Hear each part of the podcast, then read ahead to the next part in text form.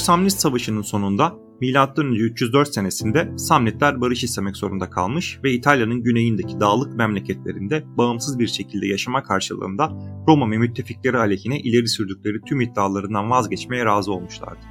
Bu anlaşma kağıt üzerinde eşitler arasındaydı. Fakat fiili durum farklıydı. Roma'da fiili duruma göre hareket ediyordu. Savaş sonrası sükun döneminde Roma, Volksların, Ayaküilerin ve Umbriyalıların bölgelerinde koloniler kurarak ve yollar inşa ederek konumunu sağlamlaştırmaya, bir yandan da Samnium'u sarmaya devam ediyordu. Bu durum M.Ö. 304 senesinde imzalanan barış anlaşmasını gerçekte bir ateşkes anlaşmasını indirgiyordu. Roma'nın anlaşma sonrasında gücünü hızla arttırması ve konumunu hızla sağlamlaştırması komşu kavimler ve özellikle de Samnitler için Roma ile sürekli bir barışın imkansızlığını dayatıyordu. Bu ahval içinde mağluplar ve dezavantajlılar Roma'yı durdurabilmek için yeni ittifaklar, koalisyonlar arıyorlardı. Nihayetinde Samnitler önderliğinde Etrüskler, Umbriyalılar, Sabinler ve Galyalı Senonlardan oluşan bir Roma karşıtı koalisyon kurdu. Bu koalisyonu Samnitlerin eski düşmanı Yunan şehir devleti Tarentum'da destekliyordu. Senonları hatırlarsınız. M.Ö. 390'lı yıllarda Roma'yı yağmalayan Galyalı kabileydi. Aradan geçen yaklaşık 100 yıllık zamanda artık Roma tehdidine karşı başkalarıyla ittifak kurmak, Roma karşıtı koalisyonun bir parçası olmak zorunda hissediyorlardı kendilerini. Tüm İtalya'yı kapsayan bu koalisyon nedeniyle 3. Samnis Savaşı tüm İtalya Yarımadası'nda gerçekleşen ilk savaştır. Tüm İtalya'da gerçekleşecek savaşın kuzey ve güney olmak üzere iki cephesi olacaktı. Roma, güneyde Samnium'a bir, kuzeyde Etrurya'ya bir adet olmak üzere toplam iki konsüler ordu ile savaşı yürütmeyi planlıyordu. Acil bir durum anında Senato her zaman yeni lejyonlarda kurabilirdi elbette. Hatırlayacağınız üzere Roma bir türlü sonuç alamadığı Büyük Samnis Savaşı'nın sonuna doğru M.Ö. 312 yılında Via Appia'yı yani Roma'yı İtalya'nın güneyine bağlayan 600 kilometreden uzun Appia yolunu inşa etmiş ve böylece sonuç alabilmişti. Bu yol bu savaşta da yine bu yol sayesinde kurulmuş kilit bölgelerdeki koloniler sayesinde ve sağladığı lojistik imkanlarla Roma adına oldukça önemli bir rol oynayacaktı. Evet Roma düşmanlarla çevrilmişti fakat Via Appia sayesinde her yere kolayca ordu sevk edebiliyordu. Henüz Siper Savaşı da bilinmediğinden Almanların 1. Dünya Savaşı'nda uygulamak istediği Schlieffen planı tarzı bir plan Almanya'ya getirmediği zaferi Roma'ya getirebilirdi. Romalıların çevre bölgelerde koloniler kurduğundan bahsetmiştim biraz önce. Bu koloniler her zaman zahmetsiz ve direnişsiz kurulmuyordu. Zaman zaman çatışmalar da meydana geliyordu. Romalılar Necunium isimli şehirde bir koloni kurmak istiyorlardı. Fakat Umbriyalıların direnişiyle karşılaşmaları üzerine şehri kuşattılar. İki yıla yakın bir kuşatmadan sonra şehri alabildiler ve adını da Narnia olarak değiştirdiler. Bu durum Etrüskleri oldukça rahatsız etti ve Roma'ya karşı savaşa hazırlanmaya başladılar. Bu sırada Galyalılar da Etrurya'yı yağmalamakla meşguldü. Etrüskler de Galyalılarla savaşmak yerine onlarla para karşılığında Roma karşıtı bir ittifaka girmek istediler. Galyalıların ittifak kurmak için talep ettikleri oldukça fazla gelince Etrüskler onlara fidye vererek topraklarından çıkarmakla yetindiler. Fakat bu durum Roma'da farklı algılandı. Romalılar Galyalılarla Etrüsklerin ittifak kurduğunu düşündü ve Etrurya'ya ordu gönderdi. Bu ordu M.Ö. 298 senesinde Scipio Barbatus komutasında Etrüsklerle Volterraia'da karşılaştı. İki tarafında ağır kayıplar verdiği çarpışmayı Roma kazandı. Roma'nın kuzeyde Etrüsklerle meşgul olması Samnitlerin elini rahatlatıyordu. Onlar da Roma müttefiki Lukanyalıları kendi saplarına çekmeye çalışıyorlardı. Ve güzellikle ikna edemedikleri Lukanyalıların ülkelerini yağmalayarak bu sefer de zorlukla ikna yöntemini deniyorlardı. Lukanyalılar ise ikna olmadıkları gibi Roma'ya elçiler göndererek yardım istediler. Romalılar Samnitlerin bir Roma müttefiki olan Lukanyalıların memleketinden çıkmalarını ve tazminat ödemelerini istemeleri üzerine kurulan koloniler yüzünden zaten incelmiş olan ip Lukanyalılar nedeniyle iyice inceldiği yerden koptu ve savaş ilan edildi. 3. Samnis Savaşı M.Ö. 298 yılında başlamış oldu. Savaş ilanından sonraki ilk çarpışmalar sonuç verici değildi. Romalılar genelde kazanıyorlardı fakat netice önceki Samnis savaşlarında olduğu gibi yine uzaktı. Bu sıralarda konsül seçimlerinden önce Roma'ya çeşitli haberler ulaşmaya başlamıştı. Haberlere göre Etrüsk liderleri Etrüsk şehirlerinin konsey toplantısında Galyalı Senonları Romalılara karşı ittifak kurmaya ikna edemedikleri için çok şiddetle eleştiriliyorlardı. Samnit liderleri de Roma'ya karşı kaybettikleri çarpışma için daha kuvvetli bir ordu kurmadıkları nedeniyle kıyasaya eleştiriliyorlardı. Roma gelmekte olanı fark etmişti. Kuzeyden ve güneyden kuşatılmak üzereydi. Bu nedenle Etrurya'yı iyi bilen, orada zaferler kazanmış olan Quintus Fabius Maximus Rullianus'u konsül seçmek istediler. Önce 342 yılında yürürlüğe giren Lex Genusia uyarınca o yıllarda bir kez konsül seçilen bir Romalı'nın bir kez daha aday olabilmesi için görev süresinin bitiminden itibaren 10 yıl geçmesi gerekiyordu. Fakat Quintus Fabius Maximus seçim tarihi itibariyle bu şartı sağlayamıyordu. Kendisi M.Ö. 308 senesinde konsüllük yapmıştı ve M.Ö. 298 senesinde yapılmakta olan seçimde aday olması hukuken mümkün değildi. Fakat Romalılar gelişmekte olan tehlikenin çapı nedeniyle bu kralı estetmek niyetindeydiler. Quintus Fabius Maximus kendisinin artık yaşlı bir adam olduğunu, o eski zaferleri kazanan genç komutan olmadığını, Roma'da yetenekli lider eksikliği çekilmediğini, göreve layık birçok Romalı olduğunu ileri sürerek aday olmayı reddetti. Bu durum onu seçmek isteyenleri daha da şeklendirdi. Israrlar üzerine 10 yıllık seçim yasağını hatırlattı. Bunun üzerine pleb tribünleri bu yasağın geçici olarak kaldırılması için yasa teklifi sundular. Bu yasa teklifi üzerine Quintus Fabius Maximus kanunlar mı bizi yönetecek, biz mi kanunları şeklinde mealen çevirdiğim itirazını dile getirerek fiili duruma hukuki boyut kazandırılmasına karşı çıkmıştı. Zira devlet olmak bunu gerektirirdi. 2300 yıl önce ne devlet adamları varmış diye düşünmeden edemiyor insan. Konuya dönersek, Quintus Fabius Maximus'un inadı kırılamasa da Centuria bloklarının oyları Quintus Fabius Maximus'a akmaya başlamıştı. Artık durumu kabullenmek zorunda kalan Quintus Fabius Maximus da madem beni seçeceksiniz daha önce birlikte konsüllük ve sensörlük yaptığım ve uyum içinde çalıştığım Publius Decius Mus'u da diğer konsül olarak seçin dedi seçmenlere ve geri kalan Centuria bloklarının oyları ile diğer konsül olarak Publius Decius Mus seçildi. Fark etmişsinizdir aslında Romalılar birinin gücünü dengelesin diye çift konsül seçiyorlardı. Fakat bu sefer birbiriyle uyum içinde çalışacakları umdukları iki kişiyi konsül seçmişlerdi.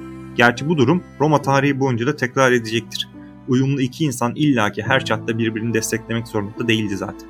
Quintus Fabius Maximus da konsül olmak istemiyordu. Fakat kendisi konsül olduğu gibi diğer konsül de belirledi.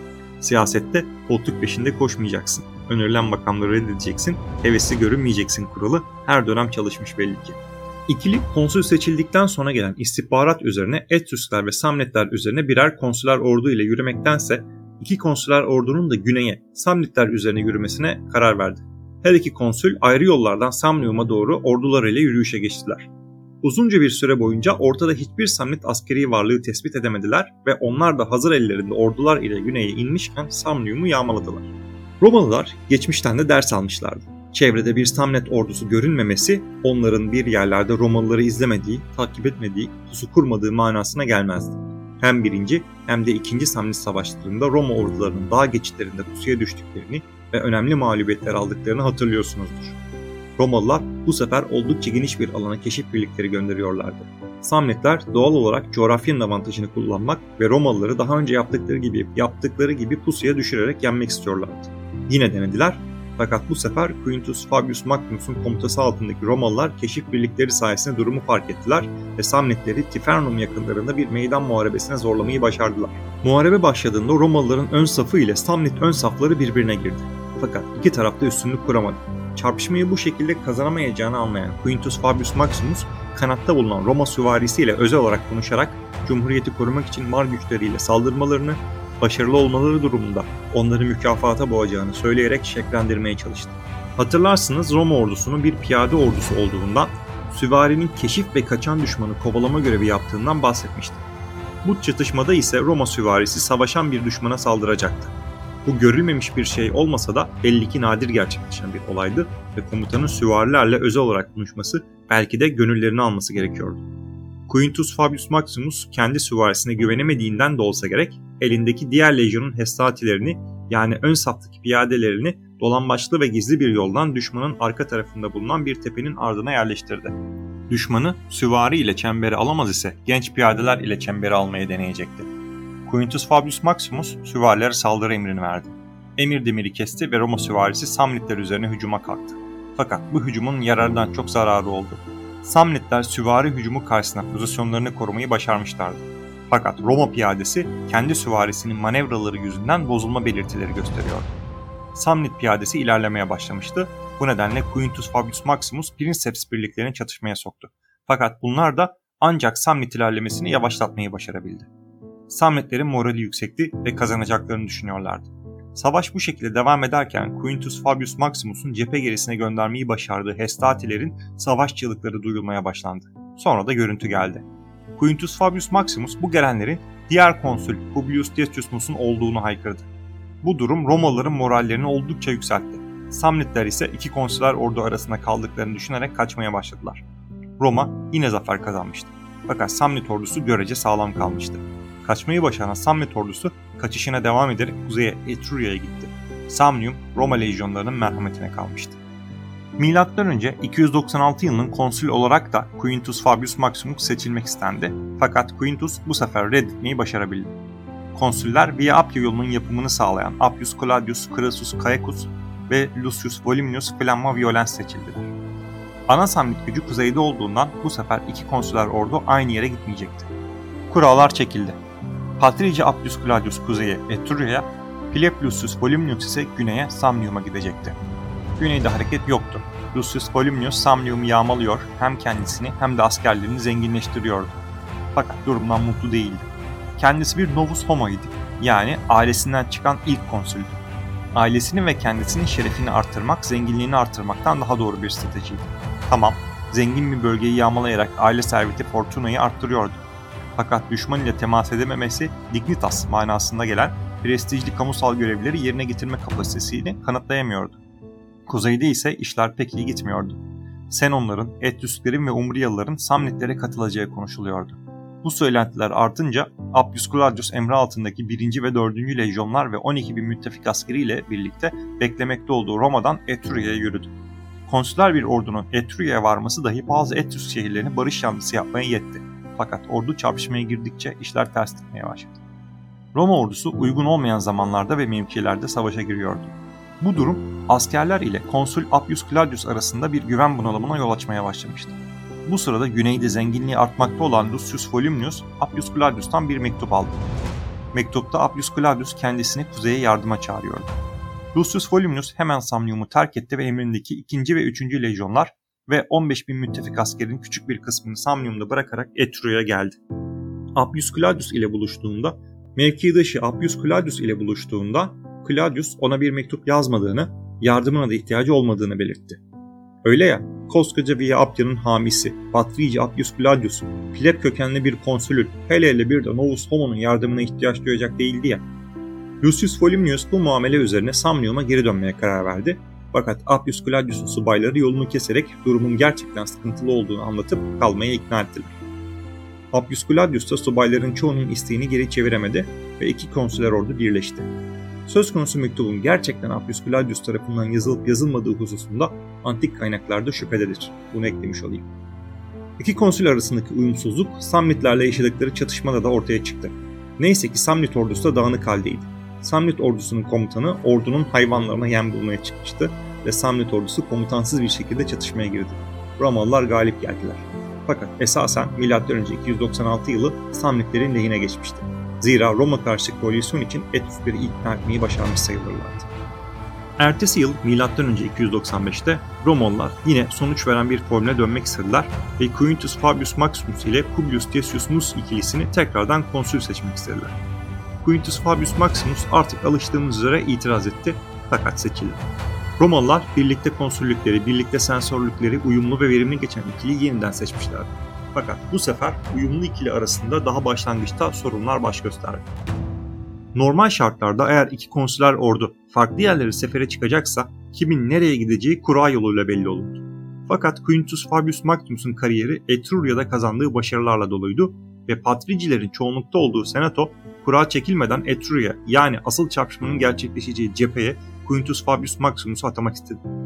Fabius Decius bu duruma itiraz ederek güneydeki sakin cepheye gitmeyi sorun etmeyeceğini fakat kura çekilmesi gerektiğini ve herkesin sonuca razı olması gerektiğini belirtti. İşler burada karıştı. Zira Quintus Fabius Maximus da Etruria'nın kendi hakkı olduğunu düşünüyordu. Burada yine bir patrici pleb çekişmesi de var. Quintus Fabius Maximus önemli bir cepheye bir patrici olarak kendisine gitmesi gerektiğini düşünüyordu. Bir de sanıyorum bir önceki patrici konsül Appius Claudius'a karşı bir aşağılık kompleksi de vardı. Zira onunla birlikte konsülük yapmak istememişti bir önceki sene. Belki onun gölgesinde kalacağını düşünmüştü. Şimdi de Appius Claudius Etruria'da görev yaptıktan sonraki sene Samnium'da görev yapmak istemiyordu. Uzun lafın kısası kurallar çekilmeden Patrici Quintus Fabius Maximus kuzeye, Etruria'ya, Philip Publius Decius Mus güneye Samnium'a gittiler. Publius Decius Mus'un Samnium'daki görevi pek uzun olmadı. Zira birkaç zamandır Roma'ya ulaşmakta olan kuzeyde büyük bir koalisyon ordusunun toplanmakta olduğu istihbaratı artık netleşmişti. Kuzeyde Etrüskler, Samnitler, Senonlar ve Umbriyalılar birleşmişlerdi. Quintus Fabius Maximus da durumu anlatmak için Roma'ya dönmüş ve Senato'dan Publius Decius Mus'un kuzeye çağrılmasını istemişti. Senato durumun ciddiyetini anladığında önce şehirde olağanüstü hal ilan etti. Hayati olmayan alışveriş durduruldu, surlardaki kontrol arttırıldı, yeni lejyonlar ve yeni birlikler silah altına alındı. Bu esnada Publius Decius Mus da Etruria'ya hareket etmişti. İki konsüler ordu Kuzeybatı İtalya'da Sentinum'da birleşti. İtalya'nın kaderini belirleyecek olan çatışma burada gerçekleşecekti. Bir tarafta iki konsüler ordu ile Roma, diğer tarafta ise Etrüskler, Samnitler, Senonlar ve Umbriyalılar. İki ordu İtalya'nın dağınık kabileler tarafından mı yönetileceğini yoksa merkezi bir güç tarafından mı yönetileceğini belirleyeceklerdi. Koalisyonun çatışmaya getirebildiği asker sayısı Romalıların getirdiklerinden daha fazlaydı. Fakat bu devasa bir fark da değildi. Bu önemli çarpışmayı biraz olsun detaylı anlatmaya çalışacağım. Zira o zamana kadar İtalya'da yapılmış en büyük çarpışmaydı ve İtalya'nın kaderi bu çarpışmayla belirlenecekti. Publius Decius Mus Samnium'dan getirdiği 5. ve 6. lejyonlar ile Roma sol kanadında Galyalılarla çarpışacaktı. Quintus Fabius Maximus ise 1. ve 3. lejyonlar ile Roma sağ kanadında Samnitleri karşılayacaktı. Roma'nın savaş alanında bulunmayan fakat savaşı etki edecek kuvvetleri de bulunuyordu. 2. ve 4. lejyonlar savaş alanından yüzlerce kilometre uzakta, güneyde Samnium'da Prokonsül Lucius Volumnius komutasında Samnium'u yağmalayarak ve buradaki şehirlere saldırarak daha fazla Samnit kuvvetinin kuzeye, asıl çatışma bölgesine intikal etmesini engelliyordu. Yine Roma'da da Vatikan tepesinde ve Roma'nın hemen kuzeyindeki Faliski bölgesinde Romalıların olası bir yenilgiye karşı şehri korumak için konuşlandırdıkları birlikler mevcuttu. Bir parantez prokonsüllük eski bir konsülün bazı konsüler yetkilerle yeni bir görev aldığında aldığı ünvandır. Roma karşıtı koalisyonun savaş planına göre Samnitler ve Galyalılar Roma ordusuna hücum edecekler, Etrüsler ve Umbriyalılar da Roma ordugahını ele geçirmek üzere harekat gerçekleştireceklerdi. Koalisyon sayı üstünlüğünü kullanmayı planlıyordu. Bu plandan Clusium'un 3 firari sayesinde Romalıların haberi oldu ve derhal karşı bir plan yapıldı. Roma'yı korumak için ihtiyat olarak şehrin kuzeyinde bekletilen birliklere Etruria'yı yağmalaması için emir gönderildi. Bu birlikler derhal harekete geçip Etruria içlerine girdiler. Bu durumu haber alan Etrüsk birlikleri savunmasız durumdaki şehirlerini korumak için koalisyon ordusundan ayrılarak Etruria'ya döndüler. Etrüsklerin ayrılması ile Roma ordusu ve koalisyon ordusunun asker sayısı hemen hemen eşitlenmiş oldu. İki ordu da yaklaşık 40 bin mevcuda sahipti. Ordular birkaç gün boyunca birbirlerini taciz ettikten sonra muharebe başladı. Roma'nın iki konsülü farklı yaklaşımlara sahiplerdi. Quintus Fabius Maximus Romalıların ileride de sık sık göreceğimiz tarzında savaşıyor, sadece düşmanı yormakla yetiniyor, bunun dışında bir çabaya girmiyordu. Planı düşman yorulduktan sonra savaşa sokmadığı taze birlikleri ve süvarisiyle birlikte düşmanı sarıp yok etmekti. Tarih boyunca göreceğiz ki sürekli talim yapan, disiplini Roma askeri, iyi organize olmuş Roma toplumunun organizasyon konusundaki bu özelliğini çatışma sahasında da doğal olarak taşıyacak ve barbarların aksine emir komuta zincirini bozmadan savaşarak bütün gücünü bir anda sahaya yağan ve ardından yorulan barbar ordularını hemen her seferinde yenecekti. Sözün özü Roma sağ kanadında işler yolundaydı. Roma sol kanadını komuta eden Publius Decius Mus ise farklı bir yaklaşım sergiliyordu. Senonlara ve planları bozulduğu için Senonların yanında mücadeleye giren Umbriyalılara devamlı surette hücum ediyordu.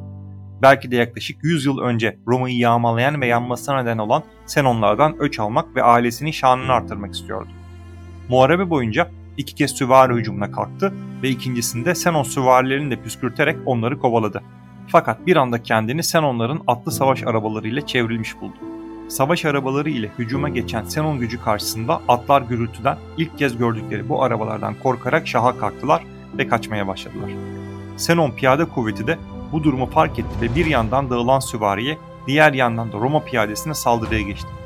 Süvarisinin dağıldığını gören Roma piyadesi sol kanatta dağılma belirtileri gösteriyordu.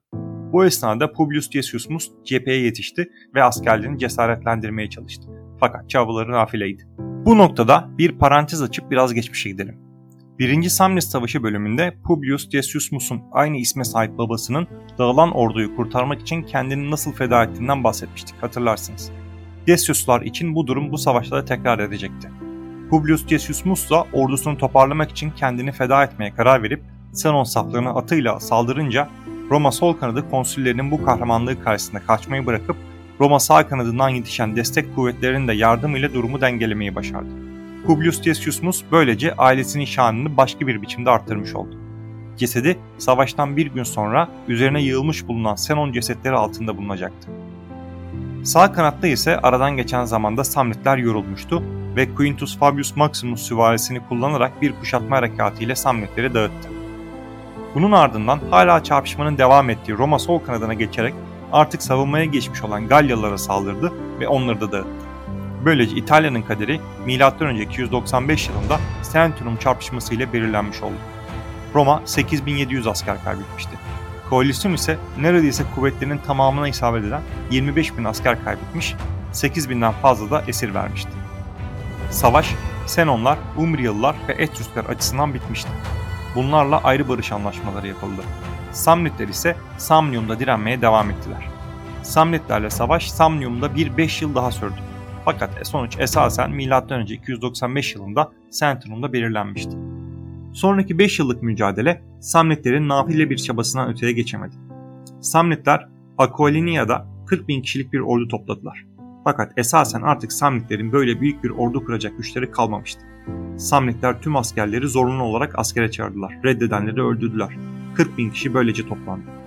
Akyolana'daki çarpışma kaybedilip ayrıca Akyolania şehri de çarpışmadan sonraki kuşatma ile Roma eline düşünce artık Samnitlerde yapacak bir şey kalmadığını kabul ettiler. Savaş M.Ö. 298 senesinde yapılan barış anlaşması ile sona erdi. Samnitler artık sadece iç işlerinde serbestlerdi. Roma işgal ettiği toprakları ilhak edecekti.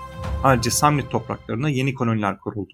Bunların en önemlisi Samnium ve Tarentum arasındaki bağlantıyı kesen 20 bin kişilik Venusya kolonisiydi. Samnitlerle barış yapıldıktan sonra Roma tekrardan kuzeye döndü. Senonları ve Etrüskleri yenerek Senonların arazilerini doğrudan kendisine bağladı ve M.Ö. 283 senesinde yaklaşık 100-110 yıl önce Roma'yı yağmalayan Senonları İtalya'dan sürdü. Birçok Etrus şehrinde kendisine müttefik kıldı.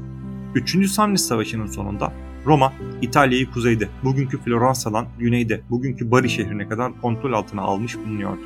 Roma toprak, nüfus ve otorite olarak oldukça büyümüştü. Artık bir Akdeniz gücüydü. Makedonya ile, Mısır ile, Kartaca ile, Selevkoslar ile boy ölçüşmeye büyük ölçüde hazırdı. Bir sonraki bölümde Roma ilk kez deniz aşırı bir kuvvetle savaşacak ve kaybede kaybede kazanacak. O zamana kadar görüşmek üzere.